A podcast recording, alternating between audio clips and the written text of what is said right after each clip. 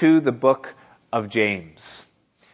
From a bird's eye perspective, if you were to look at the New Testament in its totality, uh, essentially there is a systematic revelation of what we would kind of call this body of truth that makes up uh, the New Testament scriptures. You have first of all the Gospels. And the purpose of the Gospels is to set forth Jesus Christ, the Savior, in His incarnation, and then in His ministry, and then in His death and resurrection and the cross, uh, that would then um, pave the way for salvation and the forgiveness of our sins. And that's why they're called the Gospels, because essentially uh, Jesus is the Gospel. And so you have Jesus set forth in the four Gospels of Matthew, Mark, Luke, and John. And that really is uh, the foundation of what the New Testament uh, truth is for us. But then from there, you have the book of Acts. In the book of Acts, what it gives to us is then the history of the early church, the first part of that first century church when the Spirit was just first poured out and the New Testament gospel began to live in the hearts and lives of real people like you and me. And so that's given to us in the book of Acts as that history is laid out what the Holy Spirit did through the church in its inception, at its beginning. And then from there, the third segment of the New Testament is what we call the epistles. And that's just a fancy word that means the letters. And so, uh, from the book of Romans, which follows Acts, all the way through to the book of um, well, I mean, kind of in a technical sense, it goes all the way really to the book of Revelation, but I'm going to say, for our sake, to the book of Hebrews. From Romans all the way through Hebrews, you have these letters that were written by various apostles and men of God that uh, revealed to us as they were inspired by God the truths of God. And so what the epistles are is teaching or doctrine. And so that we can now take the gospel, which is Jesus, and then the history, which is how it played out at the beginning, and now we can put on top of that the lens of truth that makes it what it is so that we can understand it. And so Romans, Corinthians, Galatians, Ephesians, Philippians, Colossians, and so on all the way through Hebrews, they lay down for us the doctrine or the teaching of what the New Testament actually is and means. So that's the doctrine or the teaching. But then when you get to the book of James, things change just a little bit. There's a slight difference between James, Peter, and John, which is kind of what's next as we look from James forward. Um, James, Peter, and John isn't as much doctrine. It is, there is doctrine in it, there's teaching in it, but really the purpose is exhortation or encouragement or instruction that is to be applied. And that's really what James, what's behind James and Peter and John in their writings, is that they're writing to exhort the believers, to kind of light a fire under us a little bit, to say, okay, now you're in this faith, and now you understand this faith, so now live this faith. And that's the purpose of James, Peter, and John in their writings. And so this segment of the New Testament is really exhortation to you and me. Direct, applicational instruction into this Christian life that we live. And then, of course, finally, the last segment of the New Testament is the book of Revelation, which then gives to us the culmination of how this New Testament era will come to a close. And so that's the bird's eye view, really, of the New Testament. Now, as we come to the book of James, again, there is a shift that's taking place here.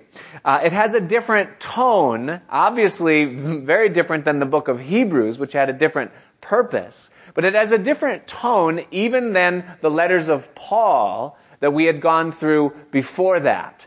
Um, in that now we're not uncovering truth any longer, but now we're applying truth. And so we have the book of James. Well, who was the man, James, who penned the words that we have before us?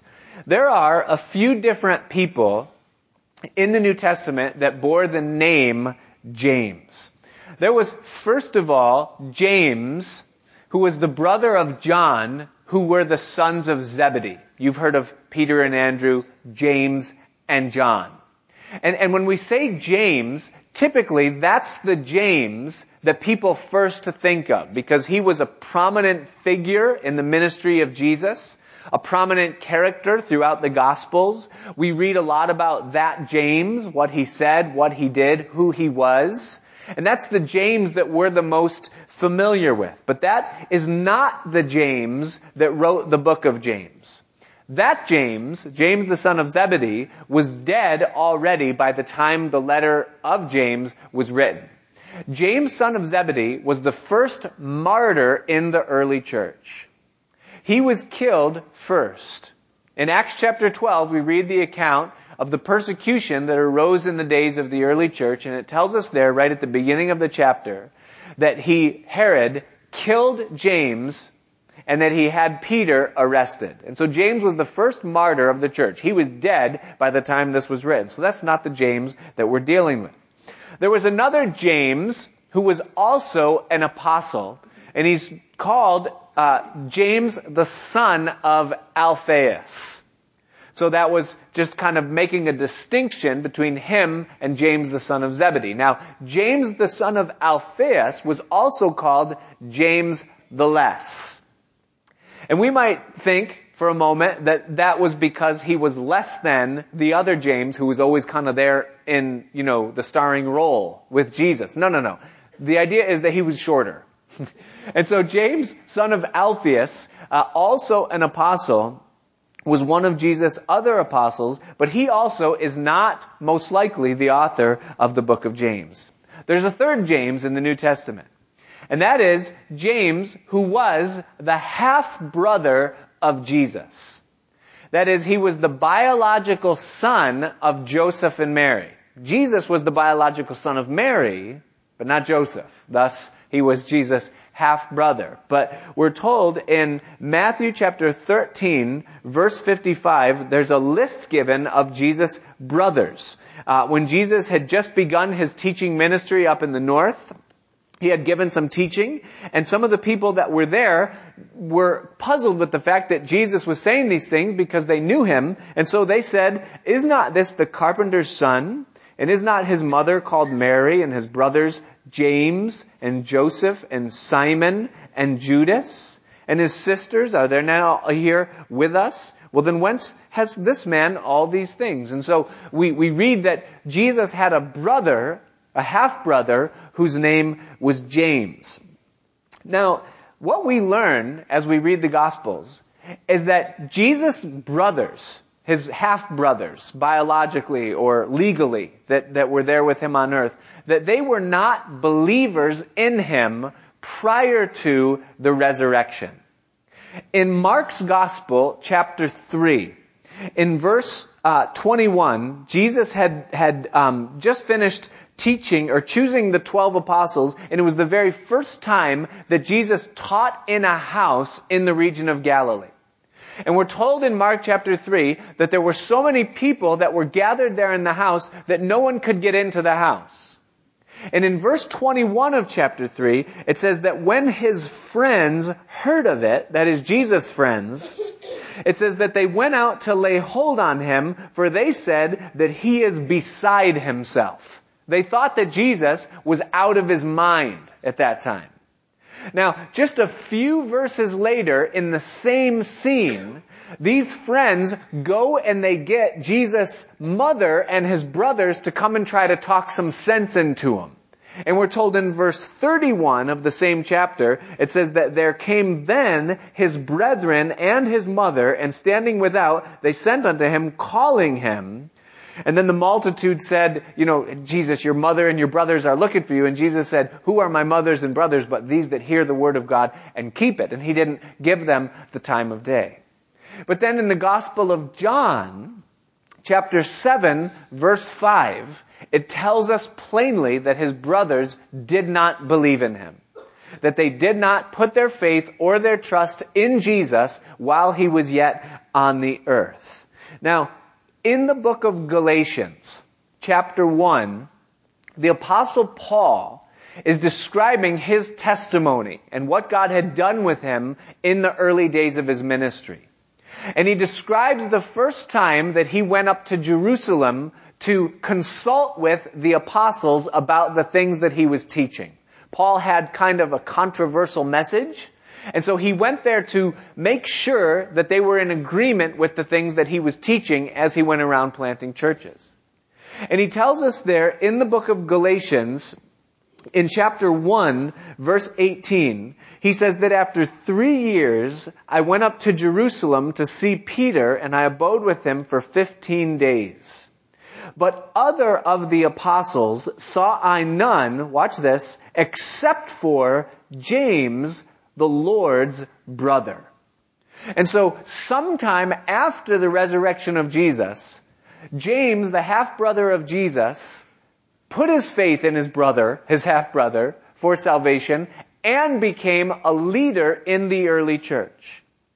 Just a little bit further into the book of Galatians, in Galatians chapter 2, verse 9, as Paul describes the conversation that took place between them there, he said, And when James, Cephas, which is Peter, and John, who seemed to be pillars, perceived the grace that was given unto me, they gave to me and Barnabas the right hands of fellowship that we should go to the Gentiles and that they would go to the circumcision or to the Jews.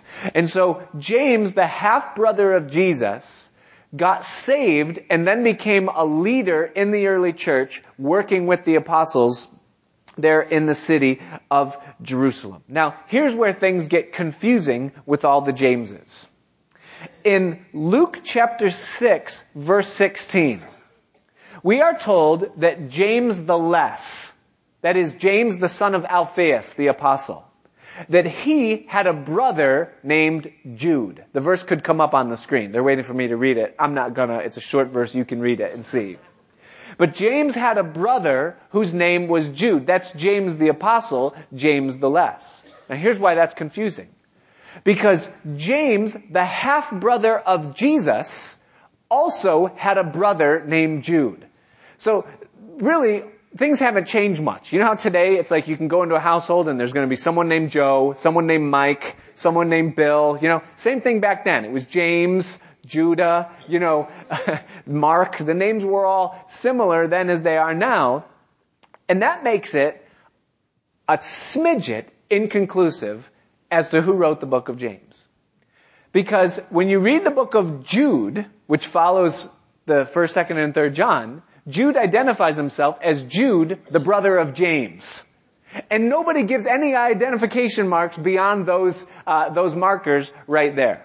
Now, having said all of that, by way of confusing you, 10 out of 10 Bible scholars all agree that the author of the book of James is James, the half-brother of Jesus. That he would be the one that would write the words that we have uh, right here. And, and they use for that many things that were recorded in, in the, the, early chronicles of church history, uh, and who he was, the reputation that he had, and what he did in his ministry uh, there. So that's the approach that we're taking. Uh, though we might get to heaven and we might be told, "Hey, you were wrong on that," and we can say, "Okay, uh, we'll eat that error." You know, um, we still get in, right? if we get that wrong, you know. Um, but but most likely, this is the half brother of Jesus who is writing this. Now, who was James the man, the half brother of Jesus? Notice in verse one the way that he introduces himself. He says, James, a servant of God and of the Lord Jesus Christ. Now this right here is a statement that is dripping with the fruit of the Holy Spirit within it. And I want you just to think about it for one moment. If you were the half brother of God, how would you address yourself to someone who you were writing an authoritative letter to? I mean, if you want to know how you would do it, just look at your resume.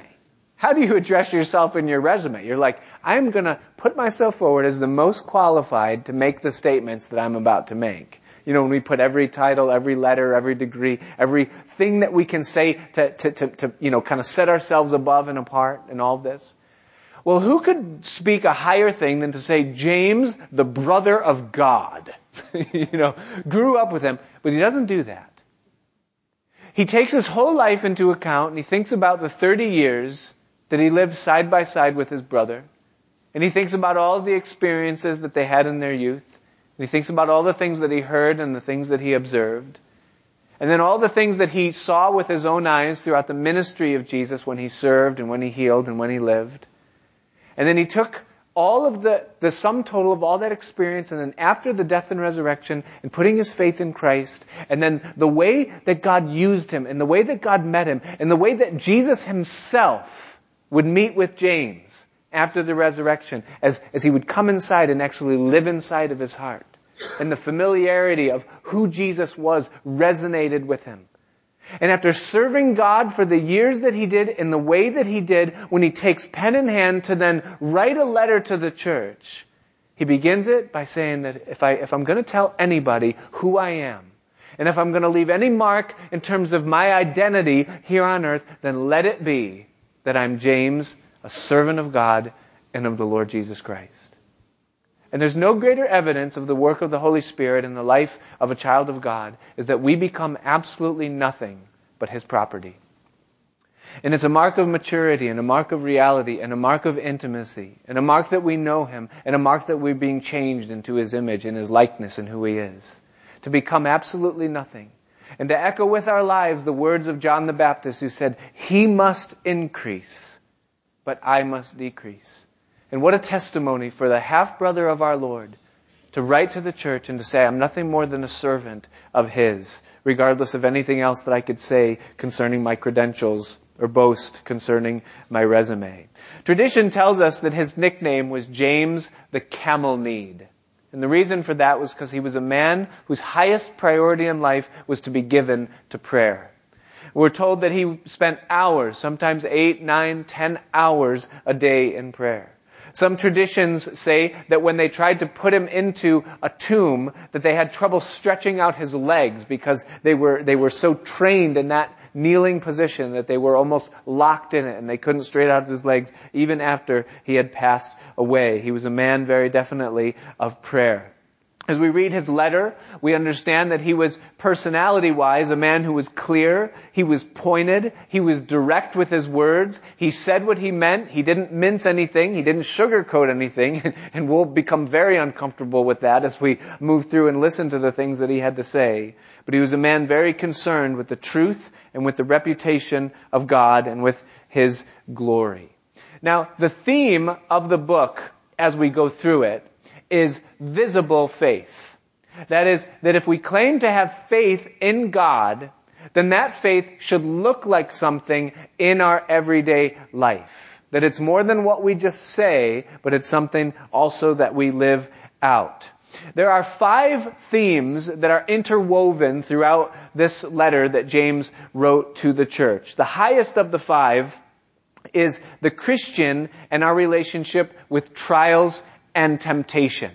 It's something that he spends much time on. He begins the book in chapter 1 by talking almost exclusively about that concept. The fact that we suffer trials and temptations as Christians. And then he ends the book in the same way, talking about Job and the trials that he went through and how we're to handle them when we go through them. And so he spends much time talking about trials and temptations.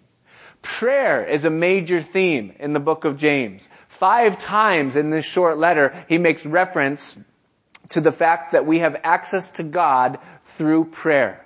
Some of the most uh, pointed and clear and helpful uh, verses concerning prayer are given to us by James. It's James that says, and we'll hear it tonight, that if anyone lacks wisdom, let him ask of God. It was James that said, you have not because you Yes, very famous passage talking about prayer. James talks about prayer in the context of our being in the will of God. When he talks about, you know, don't say that you're going to go here and do this and make money and then come back, but say, if it be God's will, we're going to go here and do this. If we, if you don't do that, then you're in sin because you're not walking in tandem with Him. You know, prayer in the dailiness of life. He talks about prayer for the sick And he talks about when someone is sick, let them call for the elders of the church and pray, and the prayer of faith will heal him which is sick. And then he speaks of prayer in general at the very close of his epistle when he talks about Elijah, who was a man who prayed when he needed direction and leading from God. And so James the camel kneed, a man of prayer, knew the power of prayer and he talks to us much concerning prayer. Another great theme of the book of James is the tongue. He has a lot to say about this little three pound piece of meat that we have between our cheeks and he has things to say to us that are not so easy to hear but very definitely need to be said and need to be heeded by the Christian. Another great theme of James is the heart is the part of our lives that no one can see. Not the outwardness of what we profess, but the inwardness of who we are. Are we real on the inside? And James, a man who deals much with the heart. And then finally, uh, the feet. And that is what we do with our lives that our faith should go somewhere and it should look like something. And so a very powerful book. It's very short, only five chapters, but he has much to say to us in it concerning this Christian life that we live. Now, as we look at the text of chapter one tonight, James talks to us about the reality of trials and temptation in the Christian life. And so we begin. He says, James, a servant of God and of the Lord Jesus Christ, to the twelve tribes which are scattered abroad greeting. Now, the book of James is most likely the first book that was written of the New Testament canon. It was most likely written either prior to or just after the gospel went to the Gentiles by the hand of Peter. When the apostle Paul got saved, his name was Saul before he gave his life to the Lord. He had kind of authored and ushered in a wave of persecution against the church that was in Jerusalem that was so violent and so treacherous that it caused the Christians that had been in Jerusalem and in Israel to scatter all the way throughout the land that was Israel in those days and also throughout the Roman Empire of that day. They did that just to save their own lives because the persecution had become so heavy. And many of them left impoverished. Many of them left everything that they had behind. They went into these places not knowing why they were going or where they were going or what they would do once they got there. And they were confused. Well, if God loves me, then why is this happening to me? And so James has them very close to his heart when he writes this. And he knows that they're thinking these things, and so he begins to write to them now concerning the trials that they're going through and the purpose of God and the place of God in those things within their lives. And so he says, to the twelve tribes which are now scattered abroad, abroad I bring greeting. And then he gets right into it in verse two. He says, my brethren, count it all joy when you fall into diverse temptations. The word temptations uh, is, is translated either trials or temptations. And really, the two things, though they are separate, uh, they're very closely related, and sometimes they are one and the same. And the first thing that he tells the Christian, you and I, concerning the reality of trials in our lives, is that we are to count it, or reckon it, or um, you know, kind of uh, set it in our minds to be a, a, thing to rejoice about when we go through diverse types of trials and tribulations. Now, can I get an amen on that? Most of us don't think of trials and tribulations that we go through in our lives as the source of rejoicing within us. We would look at this as unrealistic optimism in a way, because we're saying, well, nobody rejoices when they go through various trials and temptations. Well, oftentimes the reason we don't rejoice over the trials and temptations, aside from the pain and the headache that they cause us, is because we don't recognize them for what they truly are or the purpose that they serve within our lives. Now, what exactly is a trial? According to Proverbs chapter 17 verse 3, Solomon the wise man wrote these words. He said, the refining pot for silver and the furnace for gold, but the Lord tries or tests or proves the heart. And right in that little verse that's just a couple of words long and only takes a second to read, there's a world of understanding that's revealed to us there concerning the purpose of trials and difficulties that we face within our lives. What do you do to gold and to silver to both prove its authenticity and also to refine its value? You heat it up. You put it in a refiner's pot or you put it in a furnace. And because it's a precious metal and it has value and it's lasting, it can withstand heat. And so you turn the heat up on these metals in a furnace or in a pot and you bring them to a temperature where the things that are holding it together begin to let loose and break down and what is in a solid state and is stable begins to liquefy and break down into an unstable, at least apparently so, unstable state. And so these, these grips begin to let go and the substance begins to liquefy and it becomes hot. There's heat, there's pressure, there's uncomfort, discomfort that's going on in this thing. But what's happening in the process is that what is valuable is being separated from what is worthless. And so you have rock, you have other uh, elements, other metals it, it, that are kind of tucked into this thing that don't belong there or that, that compromise its value or its strength or its worth or its beauty. And as the heat is applied to it, those things are revealed to be present by the heat and then they're removed because of it. The, the way is open for them to be removed. And what Solomon says is that just like gold and silver are refined by heat, God does the same thing in our hearts. That is that God sees things that are valuable and of precious substance that are within us, but He also sees things in us that are very much flawed and that are very much worthless.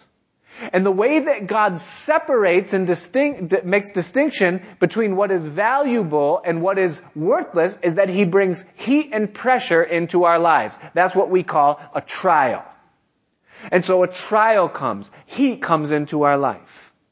And when the heat comes, it is both proving inside of us that there's something there that's valuable and real, but it's also improving us because it's burning away the weakness of those things in us that don't belong there and that have no value.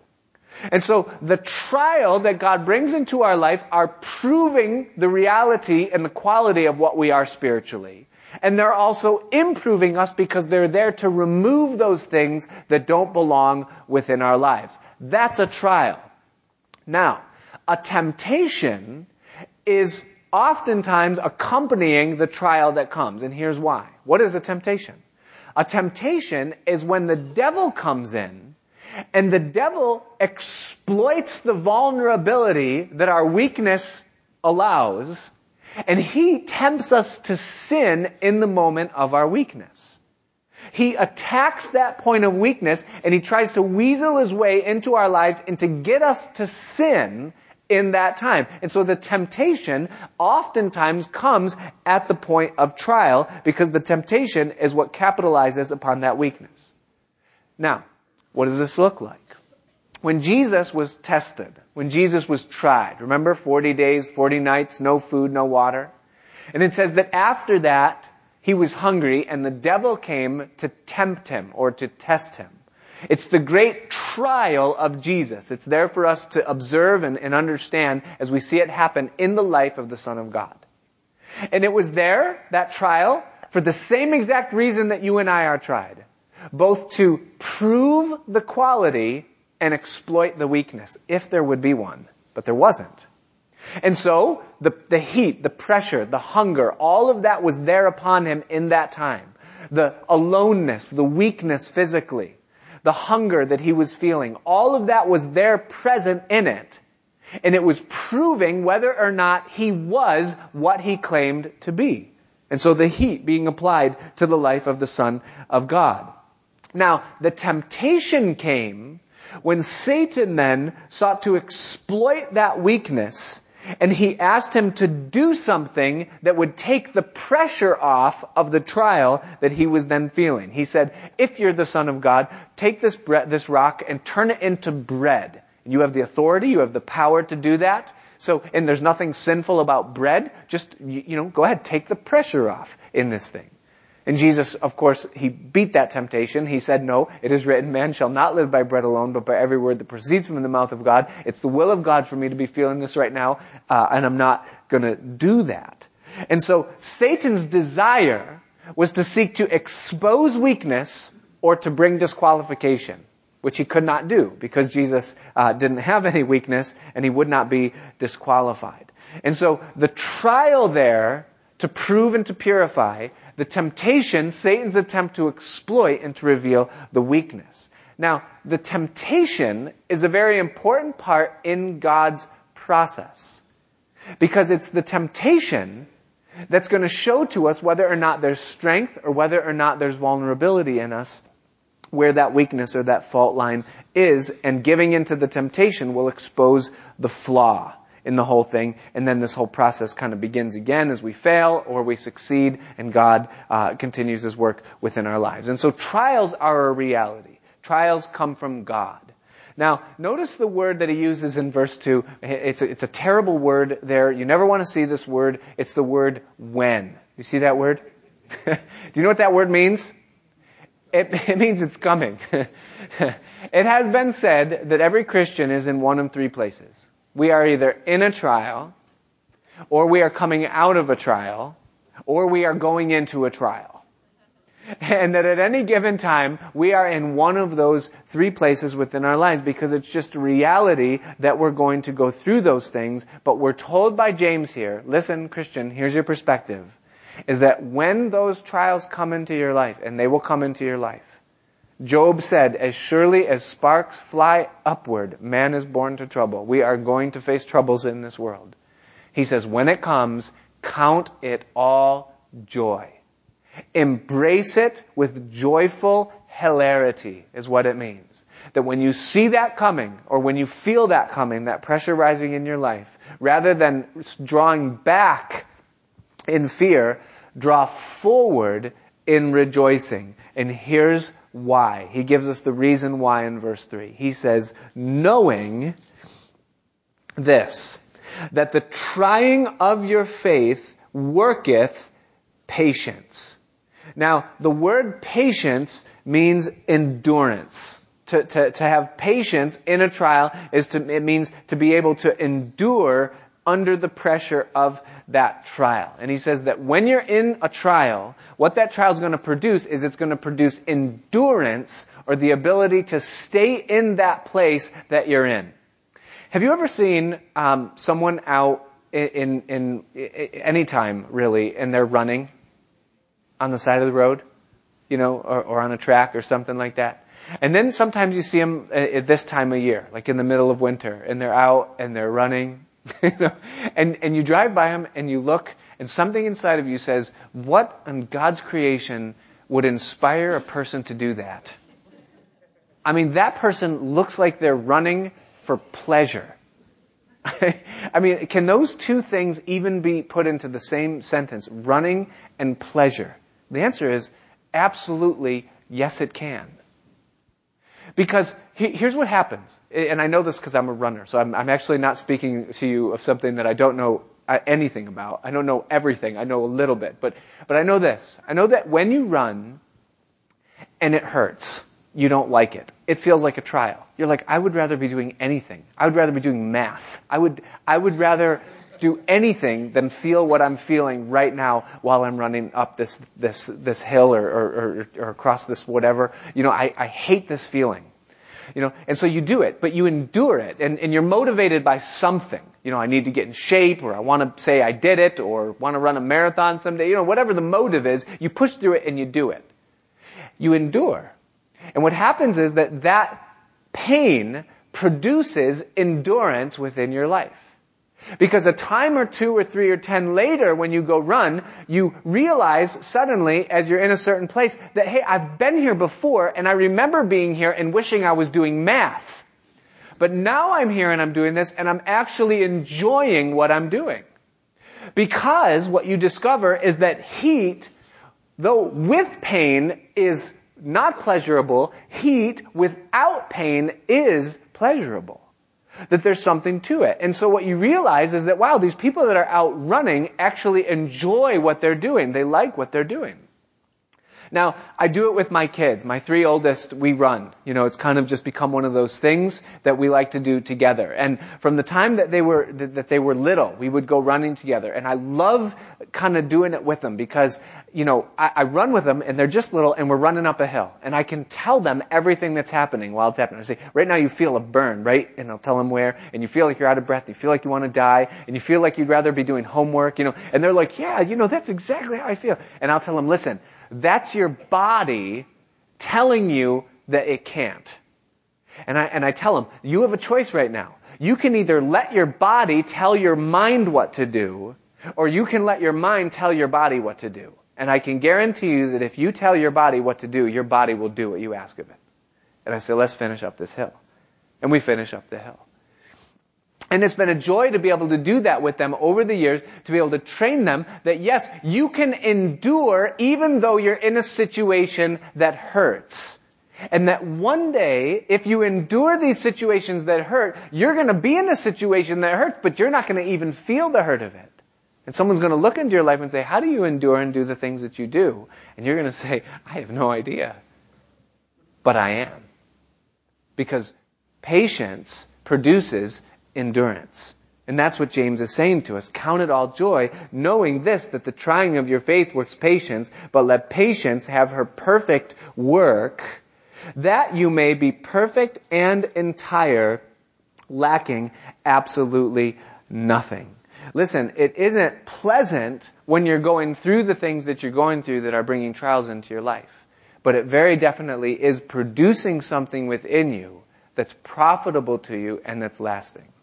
Now, if we know that life is going to be filled with pain and sorrow and trouble and trial, then how valuable is it to know that we're being brought into a place where we're going to live a life that's filled with those things, but that we don't need to experience the pain of it, but that we can rise above those things?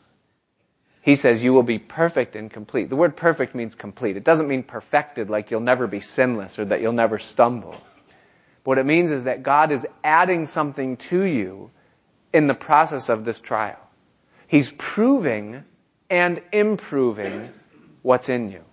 And it's serving a purpose. He's very definitely, very much in the midst of it. It's not pleasant, but the strength and the endurance and the ability that it produces in us is absolutely awesome. You say, well, how in the world do I see this happen in my life? Well, the, the answer is very simple. He says, let patience have its perfect work. In other words, when you're in the trial or the difficulty that God has brought into your life for the purpose of this refinement, stay in there. Let the patience have its perfect work. Satan is going to come with all kinds of temptations to try to get you to relieve the pressure of what God has brought into your life within that time. Every one of us has a different pressure release switch. You know what yours is when the stress rises up and when things are going uh, tough against you and, and you know you feel like you want some relief from it what is it that you find yourself turning to? What james is saying here is he's saying don't turn to those things. Let the pain and the pressure of that trial and of that trouble trouble have its work within your lives so that god can be successful in doing what he wants to do. What's your release switch? For some people they immediately turn to the bottle for others, it's that they need a cigarette. For others, they go out and they buy something. For someone else, it's the refrigerator. For someone else, it's social media, or they turn on the computer and they get into things. On, you know, we all have things that we tend to when we want to escape the pressure of a trial.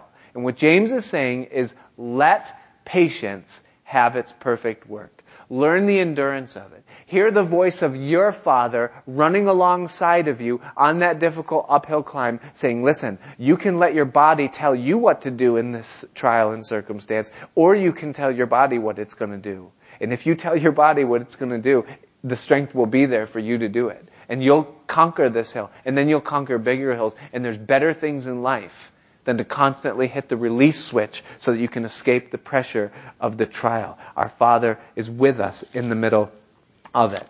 So now James goes on and what he does is he gives to us some practical things that we can do when, because there's always a when, when we go through trials. First of all, he says in verse 5, he says, if any of you lack wisdom, let him ask of God that gives to all men liberally and upbraideth not. That is, he doesn't throw it back in your teeth and say, what'd you do with the wisdom I gave you last time? You know, that's what it means to upbraid. And it says that it shall be given him. Wisdom is the practicals of knowing what to do in a given situation. Wisdom is the application of knowledge. So it's taking what you know and then making the best choices with that information. And so in a trial, oftentimes we find ourselves in a place where we say, well, I'm in a situation, but I don't know what to do in that situation. And when that comes to us, we have a lot of choices. We can rely upon ourselves. We can rely upon the counsel of men or women, friends, people in our lives.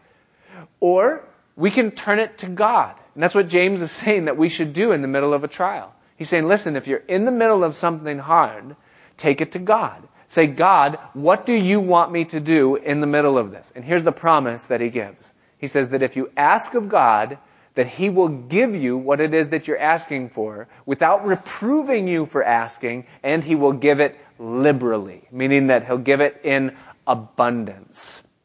Now, he qualifies that promise and he sets a condition on it in verse 6. He says, but let him ask in faith nothing wavering. For he that wavers is like a wave of the sea driven with the wind and tossed. For let not that man think that he shall receive anything from the Lord. And then he describes what wavering is in verse 8. He says, a double-minded man is unstable in all his ways.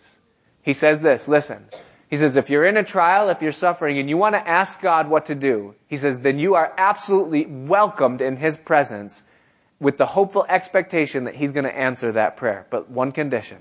If you come to God and ask for wisdom, then you come with a single, steadfast mind before Him, and you ask Him in faith with the will to obey what it is that He puts before you. What does it mean to waver or to be double-minded? First of all, it means to waffle back and forth between two opinions. Meaning that my approach in my trial is not resolutely set upon seeking God's help. God is an option, but He's not the option. He's an option. And so it looks like this. I think, okay, let me first of all weigh out all my own options in this and see how I might counsel myself and navigate my way through this situation. And so we go and we write down, you know, everything and okay, these are all the factors and this is everything that plays into it and I could do this, I could go avenue A, avenue B, I could do, I could say this, you know, and we work the whole thing out. If I do this, this will happen, then this will happen, chain reaction, you know, and we go through the, and then we say, alright, well, I kinda like those options, but let me just see maybe what God has to say. And so, you know, we ask God, Uh, then we say, okay, God, well, what, what would you have me to do in this? But in our mind, we're not seeking God because whatever He says, that's what I'm going to do. We're seeing if God says what I want God to say in the situation, then I'll do what God wants me to do. But otherwise, I'm going to keep my options open and, and remain flexible in this thing. God says, don't come to me that way and ask that way. One of the interesting things about my uh, position, what I get to do for the Lord, is in uh, the counseling room. And it's an interesting thing to have uh, people come and, and, and, and they're going through very, uh, very real and very difficult things within their lives and they're, they're, they're seeking help. They need help because of the situation. And, and the interesting thing for me is to have them come and to, to lay it out and then for me to bring them to the Word of God and say, well, in, in, in, light of everything that I understand about God and His way and His Word and what you're saying to me, this is the perspective that I can give to your situation, and this is, this is what, what God would, would say. Or, or this is how this played out when this happened to David, or this is what, you know, should be. And then what I get to do is I get to sit back and I get to watch the decisions that they make after, you know, seeking the counsel or asking from the thing. And what I have found, just by way of very broad brush observation, I mean, I'm painting with a broom, but I would say that 90% of the, of the people that come for counsel in spiritual things come for an opinion. It's just an opinion. What is, what is God's opinion about what, what I'm doing right now or the way that I should do this whole thing? And if, if they like it, then they'll do it. But they, they very, very rarely do people come to God uh, or even to the counseling office with the mindset that whatever God says in His Word, that's the way I'm going to go through this whole thing. Very seldom does that happen. And God says that that's a double-minded person. They're wavering. They're, they're halfway, they, they're halfway their own and they're halfway God's. And, and they're going to bear the fruit of that out in the path uh, that they've taken. He says that a double-minded man is unstable in all of his ways. Another thing that God desires when he says that we're to ask in faith is that when we ask him for wisdom in a situation, is that we're to believe very firmly that he's going to supply the answer to that prayer. That we stand upon the word that he gives of promise. The word is that if we ask, he gives. And so if I come to God and I ask him for wisdom, he expects that I'm going to stand upon the fact that he's going to supply that wisdom. And he expects me to wait until he does. The X in this equation, the unknown, is not the if of whether or not God's going to give the answer. The X is the when. Isn't it? We wish that we would ask and the, the wisdom would be there. Boom, just like that. Oh, thank you, Lord. And sometimes He does. Those are the best times. But sometimes that wisdom might not come for quite some time. And he expects that we're going to wait until he supplies the answer and that we're going to stand upon our faith in him until the time that it comes. And so he says, ask in faith. And so when we're in a trial, we can come to God. Another thing that we can do is that we can rejoice in the equality of God. Look at verse 9. He says, let the brother of low degree rejoice in that he is exalted. But the rich in that he is made low. Because as the flower of the grass, he will pass away. For the sun is no sooner risen with a burning heat, but it withers the grass and the flower thereof falls, and the grace of the fashion of it perishes. So also shall the rich man fade away in his ways. Now, the purpose of James saying these things is not to hurl condemnation and woe upon those that are of means people that have resources materially. But what he's doing rather is he's encouraging both the poor and the rich that in the eyes of God there is a perfect equality. That if you're a person here of low degree in the eyes of this world, then in the eyes of God you are spiritually rich. You are His son. You're His daughter. And He looks at you in that light. One of the things that's hard for me to communicate to my kids is that I love them equally. Because I remember thinking that that was impossible. I mean, prior to having kids, I thought, well, it's impossible. That, you know, you can't love them equally. There's always going to be like a little bit more equal, you know. Until you have them. And then, then there's, it's impossible. You just cannot do it. And so I look at my five and I love them equally. Some of them drive me nuts. but I love them with, with such depth, so much. You know, I look in their faces and I love them, you know. And God is the same way. And so we look at each other and we look, look at the talent and that person and look at how, how skillful they are and the gifts that God's given to them and the, just the, it seems like everything they touch is successful and prosperous. Man, God is with that person. He's not with me. That's not true. God does not love with favoritism. Yeah, we're different. We have different, God has different plans for us. He gives different things to us. But in His eyes, the person of low degree is highly exalted, and the person of high degree, in their own eyes, is greatly abased to a place of equality. And so that's an encouragement to you and I that it doesn't matter who we are in the body of Christ, that when we come to Him, we have an audience with Him. because he looks at us with great equality and with great love. And then he says in verse 12, Blessed is the man that endures temptation. For when he is tried, that is, when he's been refined, proved, he shall receive the crown of life which the Lord has promised to them that love him. And so, what James tells us here, when you're going through a trial, not only are you to ask for wisdom, and not only are you to rejoice in the equality that you have an audience with God, but you're to keep your eyes on the eternal purpose of the trial that you're facing. God is allowing you to go through what you're going through because He's using it to fashion for you an eternal crown that doesn't fade away, a crown of eternal life. And you're blessed if you receive that crown. Then he talks about the difference between a trial and a temptation in verse 13. He says, Let no man say when he is tempted that I am tempted of God. That is, God is tempting me to sin. He says, For God cannot be tempted with evil, neither tempteth he any man. God does not willingly tempt you to see what you're going to do. God allows temptation to come to you during a time of trial to reveal the fault lines and the weaknesses or to see your strength that you stand against it, but he is not the author of that temptation. You read the book of Job and you understand this. God said to Satan, He said, Have you considered my servant Job, that he's an upright man, that he loves righteousness and hates evil? And Job said, Yeah, he is, but he's a mercenary. Anybody who you bless like that would serve you and love you. But let me take his stuff and let me afflict his body and he'll curse you to your face. And God said, okay, you can go this far, but no further. God set the boundaries. And we'll see. It was a trial, a test. And thus the trial came. Job stood and endured in the midst of it. He didn't curse God or give in to Satan's ploy. And he withstood the temptation, the temptation to sin, to curse God and die that was hurled upon him. God didn't tempt him. Satan tempted him. The trial God brought that brought the means of the temptation was for the good of Job. So we're not to say, well, God is tempting me in the middle of this thing. He says, no, God doesn't tempt you. Here's where temptation comes from, verse 14. He says, but every man is tempted when he is drawn away by his own lust. That's the issue.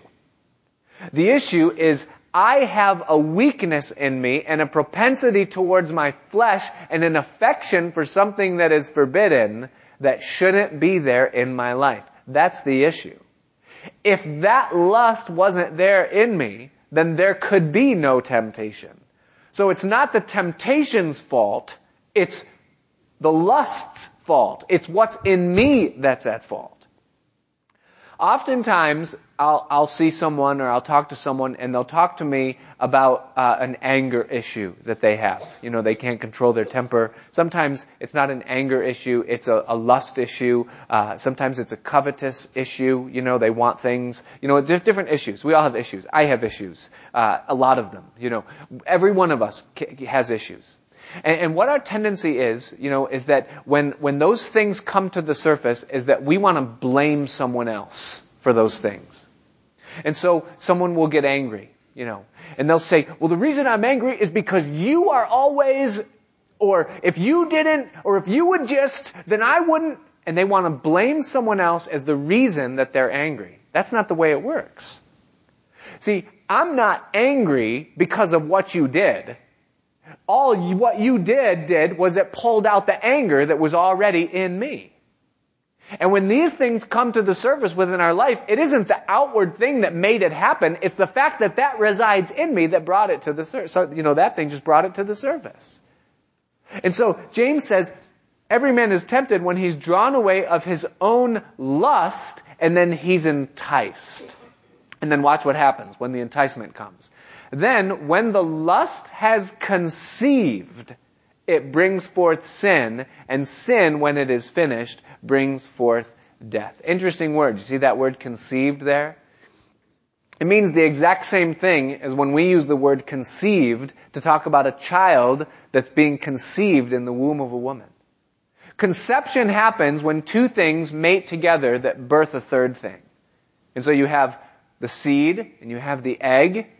And when the seed finds a, a, an open door and it can mate with the egg, there is conception that takes place and it gives birth to a life which is a combination of the two things.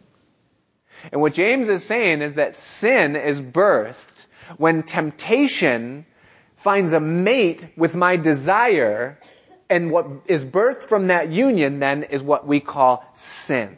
So temptation isn't sin in and of itself. And a desire isn't sin in and of itself. But when those two things come together, then it brings forth sin, and then when sin is full grown, it always brings forth death. Now, there are actually three things that have to mate in order for sin to be born.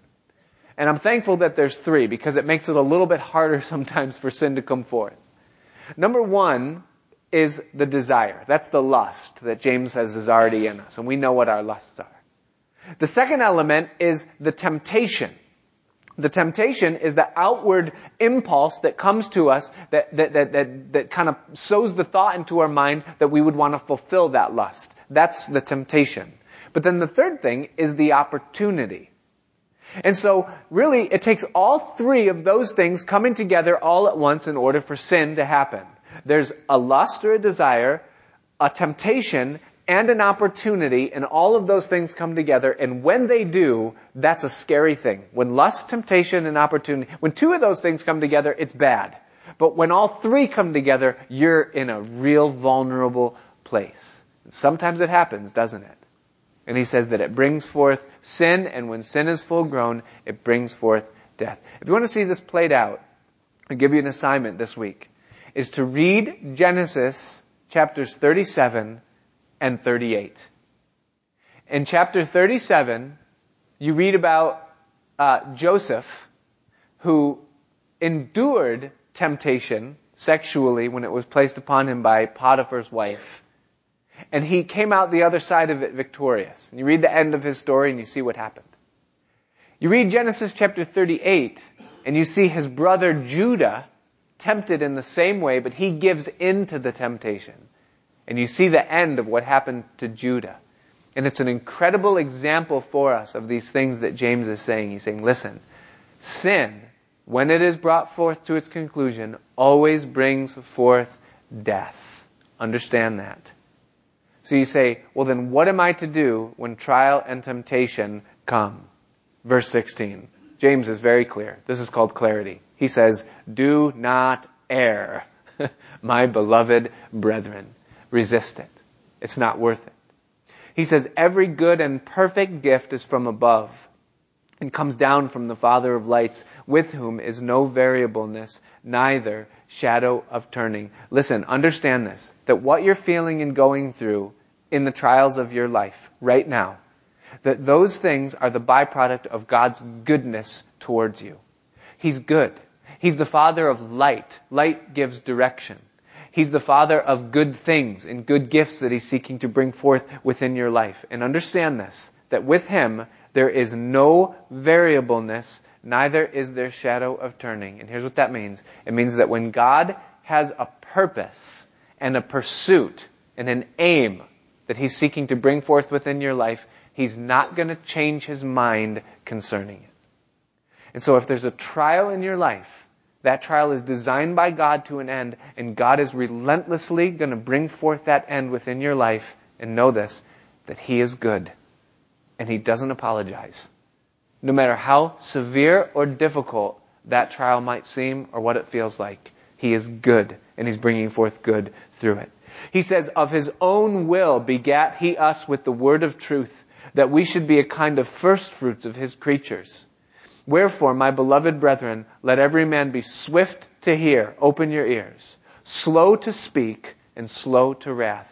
When you're in the trial, open your ears and shut your mouth. And don't get angry. James says, understand where it's coming from. For the wrath of man worketh not the righteousness of God. Wherefore, practical, lay aside all filthiness and superfluity. That's a King James word that just means overflow. Superfluid means it's overflowing. There's superabundance of it. the superfluity of naughtiness or wickedness, and receive with meekness the engrafted word which is able to save your souls. Listen, if you're in a trial here tonight, He's telling us don't give in to the temptation that's, that's coming uh, along with that trial to, to, to, let the pressure release valve uh, loose. He says also understand the perspective that God is good in the middle of the trial. No matter how severe that trial is, God is good in the middle of it and He's got a purpose that is good. Also, shut, shut up. Shh, shh, shh. Do you hear that? bear it, endure before God. Swift to hear, slow to speak, slow to wrath. It hurts, he knows it, but be patient in the whole thing. And then he says, and lay aside the wickedness. Don't give in to it, but put it aside, put it out of your life, and instead receive with meekness the engrafted word which is able to save your souls. You know one of the things that makes me marvel is when I watch people go through a trial when I watch people go through difficult things, it's a, it's a funny thing, but the tendency is that attendance to the Word of God decreases. When pressure is on, you see people less in church, they, they read their Bibles less, they, they, it's almost like they think they need to get a grip somewhere else. What James is saying, no, no, no, no. The opposite. When you're in it, fill yourself with the Word of God. Constantly. Receive the Word constantly. But not just hearing it. He said, verse 22, but be doers of the word and not hearers only, deceiving your own selves. For if any be a hearer of the word and not a doer, then he is like a man who looks at his natural face in a mirror, but then beholding himself and he goes away and straightway he forgets the manner of man that he was. But whoso looks into the perfect law of liberty and continues therein, he being not a forgetful hearer, but a doer of the work, this man will be blessed in his deed. In other words, it's not enough just to say, okay, I attended church, I read my chapter in the Bible. He's saying, listen, approach the Word of God with the mentality and the mindset that I want to be a doer of the things that God has told me to do in His Word. We're going to stop there tonight because it kind of breaks theme. He moves on to talk about the tongue in the next verse. It couples well with the next chapter. So we'll move on. But as we close and uh, the musicians can come as we do, um, what James says to us tonight is that a living faith, and that's what this is all about. It's about having a living faith. That a living faith is evidenced, first of all, by the active resisting of temptations and letting the refining process of a trial perform its perfect work within your life. There is only one self-improvement program in this entire world that actually works. I mean, of the thousands and thousands of books that are written and the volumes and the series and the tapes and the courses that people take to improve themselves, and they spend millions and millions of dollars seeking to do these things. There is only one self-improvement program that works in the entire universe. You know what it is? It's to give your life to the Lord Jesus Christ and then endure the trials that He brings to you during your time here on earth. That's the only thing that will ever change you. It's refining the fining pot for silver and the furnace for gold. It's the Lord who tries the hearts. There's no other way. It's funny, this is the time of year when people make New Year's resolutions. And you can't go these days more than a day without hearing somewhere, well, the top five are this, and the top, the number six, quit smoking, used to be number one, now it's number whatever, and then it's going to read a book, I'm going to exercise, I'm going to lose weight, and you hear all these resolutions and things that are, are going to do. Can I give you the one New Year's resolution that is absolutely guaranteed to make you a better person one year from now than you are today. And here's what it is. Is to give your life in complete and total surrender to the Lord Jesus Christ. And then embrace every trial and difficulty that He brings across your life this year. And if you do that, you will be a different person at the end of this year for the better. Guaranteed. It works every time. And James tells us that a living faith, an active faith, embraces the trials that come its way. Father, we thank you tonight, Lord, for your word. We thank you for its purity. We thank you for the truth of it. Thank you that you don't hide us from ourselves. And we thank you that our hearts aren't hidden from you. We thank you that you see everything that's in us to the very core.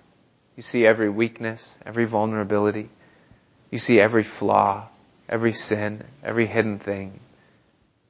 And we thank you, Lord, that you're relentless in your pursuit to take out those things that are of no value and to refine us like pure gold. And as we sit here tonight, oh God, we're so familiar with our faults. We're so helpless in the face of them to do anything about it. But we so desire to be changed. And we so desire to be more than just those that profess to have a faith in God, but it looks so empty in our lives. And so Lord, even now, right now, Lord, as we sit here, the Word of God having just searched our hearts, we would ask you, Father, that you would do whatever is necessary in our lives, that we might know the rejoicing of what it means to feel heat without pain, and what it means to have the crown of life, and to see what you're appearing without shame. And so, Lord, take each one of us. Take all that we are. Take all that we have. Take what we profess to be faith. Breathe on it and make it real. Take everything in us that's empty and dead and breathe on it and revive it and make it new and give us life. And Father, may this be a time when we don't play church or live upon a false profession or have a form of godliness but deny its power but God, that we might know the reality of the true and living God alive in our hearts. Baptize us, O oh God, with your fire, your refining fire, and do your will within us. I would just invite you as we sing this last song tonight. Maybe you're here and there's just something that you need to lay at the altar. Maybe you need to just surrender all to Jesus and say, Lord, I want to live all for you. Or maybe there's a pressure release switch that you need to just take that button and bring it up to the altar and say, God, would you just take this out of my hand because it's too strong for me. As we sing this song, we don't have to make a big deal of it, but if you want to come to the altar and just lay it down right here on one of these steps, to spend a moment and then just return to your seat. We won't drag it out long, draw attention to it. But just as a chance to say, God, I want you in my life. I want your work in my life. I want to be real. I want it to be genuine. I want it to be sincere.